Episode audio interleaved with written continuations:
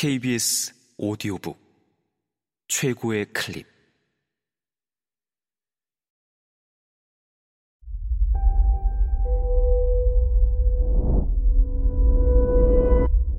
KBS 오디오북.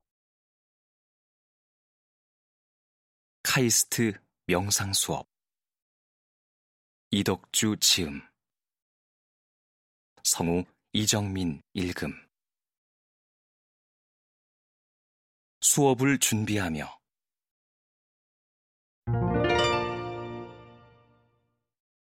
나를 초심으로 돌려놓다. 명상 수업을 준비하는 마음은 평소 전공 수업을 준비할 때와는 사뭇 달랐다. 내가 이런 수업을 하게 되리라고는 한 번도 생각해 보지 못했다. 명상 수업은 인문사회 관련 학과에서 개설되는 것이 적합했다. 하지만 가장 빠르게 개설할 수 있는 곳은 내가 소속된 항공우주공학과였다. 인성교육은 처음이었기에 신중하고 진지해질 수밖에 없었다. 내가 공학 분야에서 가르쳐온 것은 무엇을 위한 것이었을까? 지식 습득만을 위한 것인가? 좋은 곳에 취직하기 위한 것인가? 그게 다였나? 하는 근본적인 고민도 하게 되었다. 명상 수업을 준비하는 시간은 모든 것을 초심으로 돌려놓았다. 내가 명상을 왜 하는지, 수업에서는 무엇을 해야 하고 어떻게 학생들과 함께 해야 하는지 깊이 생각하도록 해주었다. 처음 카이스트 교수로 임명돼 강단에 섰을 때도 해보지 않은 성찰이었다. 내가 배운 명상을 만드신 스승님 생각이 났다.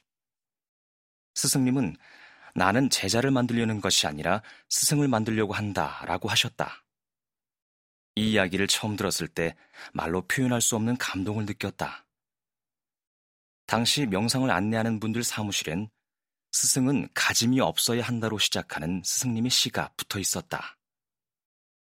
그분들은 항상 시를 읽으며 명상을 안내하는 마음을 돌아본다고 했다. 스승은 마음이 없어야 한다. 스승은 가르침이 없어야 한다. 이 시를 읽는 내내 나도 마음이 숙연해졌다. 스승님이 사람을 어떤 마음으로 대하는지 그 진심을 알 것 같았기 때문이다. 읽은 지 10년이 넘었던 그 시가 수업을 앞두고 가장 먼저 떠올랐다. 학생들을 가르치며 자칫 조급해지거나 욕심을 부리게 될까봐 두려웠다. 나의 섣부른 생각을 무책임하게 전할까봐 두려웠다. 가르치려 들거나 아는 소리를 할까봐 두려웠고, 학생들에게 명상의 본령을 그릇 전할까봐 두려웠다. 선생은 가르치는 사람이고, 학생은 배움을 얻는 입장이어야 한다고 당연하게 생각했다. 그 위기적 입장에서 어느새 나는 어디서든 가르치려 드는 사람이 되어 있었다.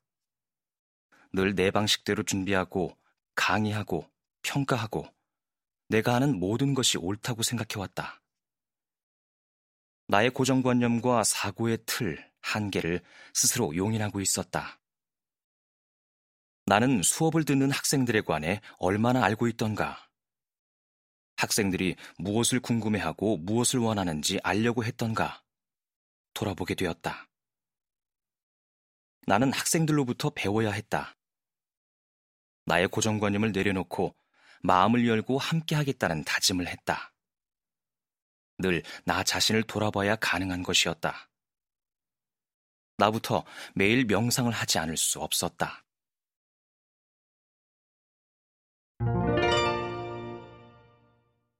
나의 스승님들을 기다리며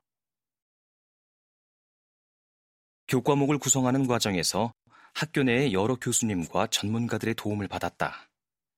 저명한 뇌과학, 철학과 교수님과 상담 전문가를 강에 초빙하기도 했다. 비록 한 차례씩의 특강이기는 했지만 여러 전공 교수님이 함께하는 수업이 되었다. 처음부터 의도한 것은 아니었으나 저절로 학문간 융합의 장이 되었다. 가장 먼저 상담소 소장님께 첫 번째로 강의해 주실 것을 요청했다.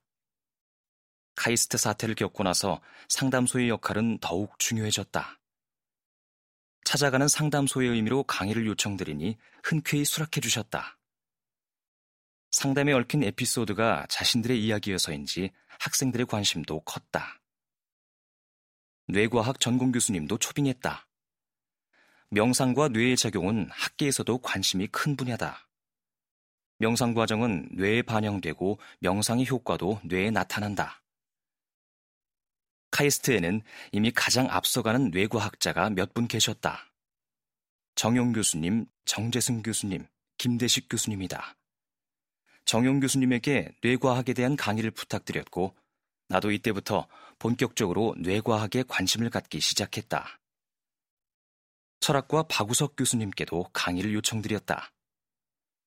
어떻게 살 것인가, 어떻게 인류의 고민을 풀어낼까를 연구하는 철학 분야는 어찌 보면 명상과 가장 근접한 학문 분야라고 할 수 있다. 박우석 교수님은 특히 20세기 최고의 철학자로 알려진 비트겐슈타인을 전공하셨다. 항공공학자에서 철학자가 된 비트겐슈타인의 생애도 학생들에게 던져주는 의미가 컸다. 나도 명상을 한 이후 철학이 새롭게 보이기 시작한 터라 함께 배우는 마음이었다. 또한 명상 수업이 이공계 학생들을 대상으로 처음 열린다는 점을 감안하여 한국과 학사 전공 신동원 교수님도 초대했다. 우리의 선조들은 어떤 마음으로 하늘과 땅의 과학을 일구었는지, 마음은 몸과 어떻게 연결되는지, 과학과 정신, 마음과 몸이 유기적으로 연결돼 있음을 일깨워 주셨다. 당시 내가 교수님들과 전문가분들께 배운 내용은 능력이 닿는 데까지 이 책에 담으려고 했다. 각 분야 교수님들의 특강은 마음으로 바라보는 세상, 마음이 만들어가는 세상에 대한 이해를 위한 것이었다. 이를 통해 마음을 돌아보는 명상이 자기 삶은 물론이고 전공과도 무관하지 않음을 학생들이 이해하게 되리라 믿었다. 명상은 이 수업에서 가장 중요한 핵심이었다. 세상에 대한 이해가 커진다 한들 자신에 대해 모르면 무슨 의미가 있을까? 불안한 마음으로 스트레스에 힘겨워하는 마음으로 살아가면 세상은 그저 고해일 뿐이다. 자기를 성찰하는 인성교육이 필요한 이유다. 하지만 나는 명상을 하는 사람이지 명상을 안내하는 전문가는 아니었다. 평소 소신도 명상은 전문가에게 안내받고 꾸준히 해야 한다고 생각하고 있다. 수업에서 기초적인 단계나마 명상을 다소라도 실행할 수 있었던 건 오랜 기간 마음 빼기 명상을 해온 전문가들의 도움을 받았기에 가능했다. 카이스트 학생들은 크든 작든 미래에 대한 불안, 보이지 않는 경쟁 속에 놓여 있었다. 성공을 바라는 본인과 주위의 기대는 어깨에 짊어진 백팩보다 만 배는 더 무거워 보였다. 명상은 지식으로 이해하는 것이 아니라 마음으로 실행하고 체득해야 한다. 학생들이 명상 수업을 통해 스트레스의 원인을 알고 없앨 수만 있다면 그것만으로도 의미가 있을 것 같았다. 수업 준비를 마치고 나니 첫 강의가 기다려졌다. 설렜다. 나의 스승님들과 만날 날이 다가오고 있었다.